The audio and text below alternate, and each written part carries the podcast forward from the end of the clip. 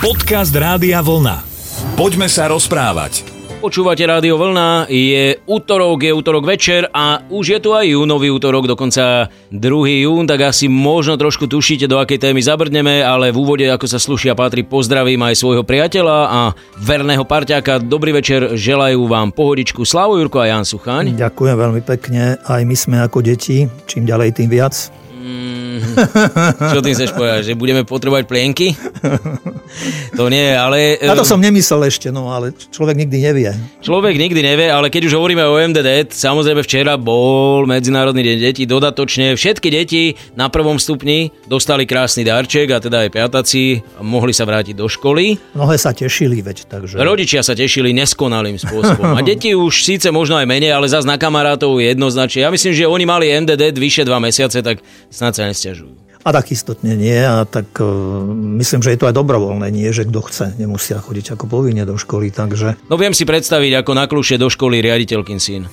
Poďme sa rozprávať. Niekto škatulkuje sviatky, či sú mužské, ženské alebo detské. Mimochodom, tých mužských je najmenej, lebo ten deň otcov to je skôr taký, taký fejkoidný a inak už my toho veľa nemáme. My máme jedinú výhodu, že môžeme zapíjať ženské sviatky. To áno, ale že by sme my muži mali nejak v priebehu roka, to neviem. Vidíš, tak práve by sa malo vrátiť viac potom asi MDŽ, lebo to vtedy sa hovorívalo zasa, že síce je to MDŽ, ale bol to sviatok vlastne ako mužov, lebo muži oslavovali. Ja si raz pamätám, že práve na ten deň Matej, o ktorom sme hovorili minulý týždeň, tak eh, viem, že ja som raz bol s kamošmi dávno ešte, lebo to bolo v Prešove. Boli sme v meste a kúpil som máme čokoládu. A potom sme išli na jedno pivo Sa ti rozpustil. A, áno, a po siedmom som prišiel domov a zistil som, že stále na nej sedím ešte aj v nočnom spoji.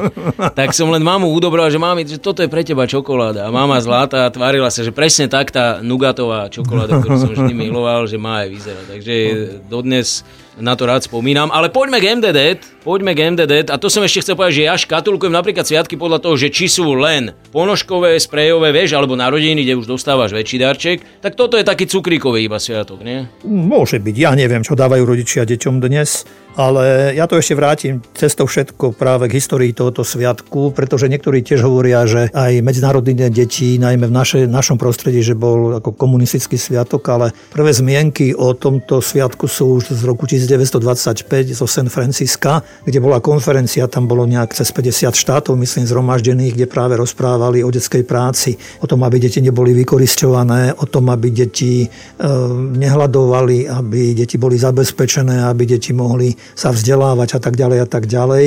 Takže odvtedy sa slávi tento sviatok a v našom prostredí sa mi zdá, že nejak v roku 1958 alebo nejak tak. Na čo si ja už tak dosť dobre spomínam a pamätám, pretože pre nás to v škole býval naozaj sviatok, akože sme sa neučili, mávali sme nejaké také hry, zábavy, kultúrny program a to a také súťaže bývali športové, ja neviem, skok vo vreci, potom beh, to neviem na koľko metrov, či bolo na 50, lebo to bývalo na školskom dvore, ale čo bola zaujímavá súťaž, tak e, to už ani neviem, či pani učiteľky alebo naši rodičia, mami naše upiekli koláče, také osúchy, lekvarové, také väčšie, zavesilo sa to na strom a my sme mali samozrejme pri každej príležitosti telocvika alebo čo červené trenky a inak sme boli ako bez trička, len trenkách a v tých koláčoch boli zapečené mince, ako peniaze. Ja, že myši ideš povedať.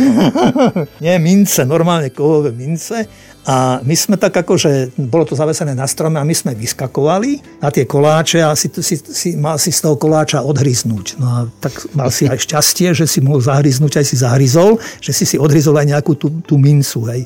No ale boli sme potom takí ako domalovaní do nepoznania, pretože ten lekvar nás tak akože domaloval a čo by chlapci sme neurobili preto, aby sme, aby sme čo najviac z tých koláčov odhryzli.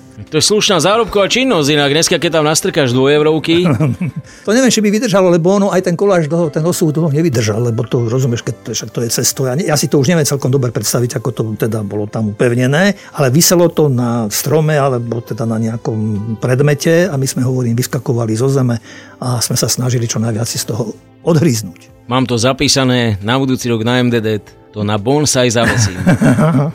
Vyskúšaj svojich chlapcov, no ale daj tam aj, no však väčšie nie A sme. ty by hryzli len do papieru, vieš, ty tam zas po No tak eurovke vidíš, a to sa nebudú. udrží, to je dobrý nápad. Papierové tam daj, to bude ľahké a to, no, to je vynikajúci nápad. Že to v tvojej hlave skrslo a teda ty, ktorý máš rád Uh, to, Mám rád dobré nápady. A teraz chcem len povedať pre všetkých poslucháčov, ktorí patria do skupiny oligarchov, tu je recept. Napchaj 500 eurové bankovky do koláča.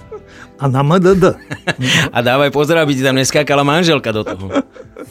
Poďme sa rozprávať. Ale je to príjemné rozprávanie. Každopádne, ja si vždy tak oddychnem, keď hovoríme o deťoch, samozrejme len v tom dobrom slova zmysle a želal by som všetkým deťom e, len bezproblémový a nádherný život, to by bol určite pre každé dieťatko krásny dar. Inak sa na to už človek pozerá, keď aj vlastné deti má. Takže dúfam, že všetky deti to včera poriadne oslávili a keď si ty hovoril o tom, že patríš medzi jedných z prvých, ktorí to mohli oslavovať aj na Slovensku, tak e, sú deti, ktoré sú väčšným príkladom proste pre všetkých, bez ohľadu na to, aby si toho už boli v tom čase vedomé a narážam na detský príklad Vianoc, samozrejme. Ale tak to isté, že to ešte malo prednosť a Vianoce, tak to od mala, chápe, sme zažívali a prežívali a to dieťa iste je symbolom skutočnosti, ktoré možno povedať, že zmenilo toto dieťa dejiny.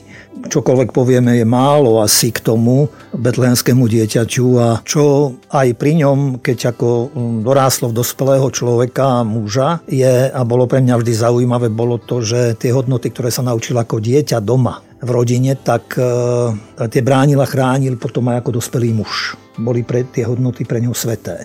Preto aj čo sme minule spomínali, poslednú poslucháčku, ktorá sa pýtala na rodinu, tak sú, zvučí to s tým, že čo aj ona napísala, že tá rodina je naozaj ako základ, že keď e, aj dieťa, tak ako aj ty hovoríš, nájde dobré prostredie a prežíva svoje detstvo, koľko sa dá v porozumení a v ľudskej blízkosti, spolupatričnosti, v pocite dôvery, že kedykoľvek môže ísť za svojimi rodičmi s čímkoľvek, nemusí sa hambiť, nemusí sa báť, že cíti, že aj medzi rodičmi je dôvera, že tá atmosféra v rodine je úžasná, tak e, myslím, že naozaj to dieťa dostáva dobré základy do života. Aj keď iste nikde nie je vylúčené, že Kristus mal 12 apoštolov a tiež sa našiel jeden, ktorý trošku inak rozmýšľal a podstatne inak rozmýšľal. Hej. Takže aj mnohokrát sa aj v rodinách hovorieva a to niekedy aj samé deti povedia, že som čiernou ovcov v rodiny. Hej. Ale tak to je zasa tiež na inú tému a inú debatu. Ale vrátim to k Ježišovi teda a aj jeho účasti na živote a mnohokrát práve aj on, keď, e, čo ja viem, prichádzali napríklad za ním ľudia, ktorí sa, farizei a zákonníci sa, sa pýtali, že kedy môže napríklad e, muž prepustiť svoju ženu, ako kedy môže byť rozpad akoby rodiny, tak e, Ježiš povedal, že na počiatku vás Boh stvoril ako muža a ženu a preto opustí muž svoju mamu alebo svojho otca, svoju matku a prilne k svojej žene. A tak e, tým farizejom sa nepáčila táto reč, hej, že povedali potom, že lepšie je vlastne neženiť sa, že ako keď by e, neprišlo k tomuto, že kedykoľvek chceš alebo mať ten patent, ako opustiť svoju manželku alebo prepustiť svoju manželku. No a tak Ježiš aj potom povedal tam také tie slova, že nie každý je od prírody, povedzme, alebo aj zlona matky stvorený pre rodinu, pre manželstvo, potom, že sú ľudia, ktorí z iných dôvodov sa rozhodnú, že pôjdu inou cestou, iným spôsobom a tak ďalej a tak ďalej.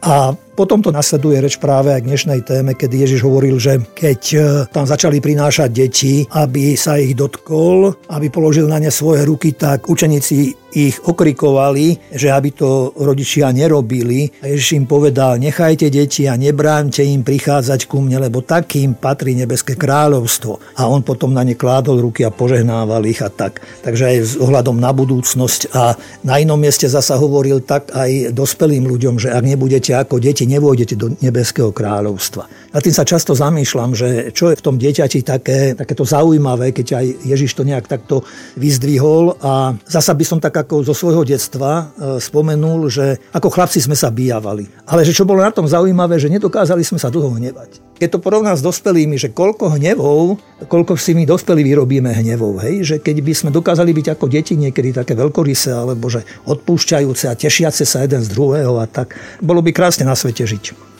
Poďme sa rozprávať.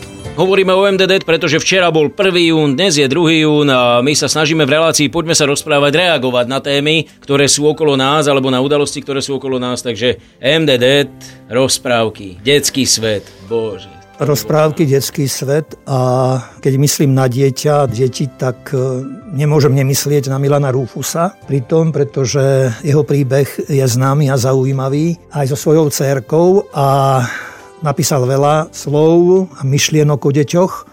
Ja som po novembri 89 získal jednu knižku 4 epištoly k ľuďom a Milan Rufus napríklad má v jednej téme sa pýta takto a rozmýšľa takto. Čo je to dieťa? Nepretržitá prítomnosť zázraku, pocit dôvernej nekonečnosti, sviežosť a čistota zmyslov, schopnosť jednoty, závidenia hodného stotožnenia sa s tým, čo ho obklopuje, schopnosť vidieť napríklad v lieskovom kríčku vysokú zelenú nesmiernu klembu, uchopiť a pochopiť jeden z jeho lístkov tak, ako ho nie je schopná opísať ani Najpodrobnejšia botanika, splynúť s jeho podstatou, mať v sebe odrazu drsnosť jeho povrchu, jeho trochu trpkastú chuť a vôňu a to všetko akoby mimochodom bez priameho pozorovania. Svet, ktorom je zázrak prirodzeným úkazom obsiahnutý vo všetkom, v každom predmete, pretože tu ak to tak možno povedať, sa myslí zmyslami priamo. A napomína rodičov, a hovorím, to bolo, je to doba dávna, kedy hovoril im, že dávame im hračky, ktoré sú vernou kópiou našich starostí, nástrojov, prístrojov, zariadení. V ich časopisoch pokladáme za dôležitejšie dávať im dobré rady alebo podať im prierez e, elektrickou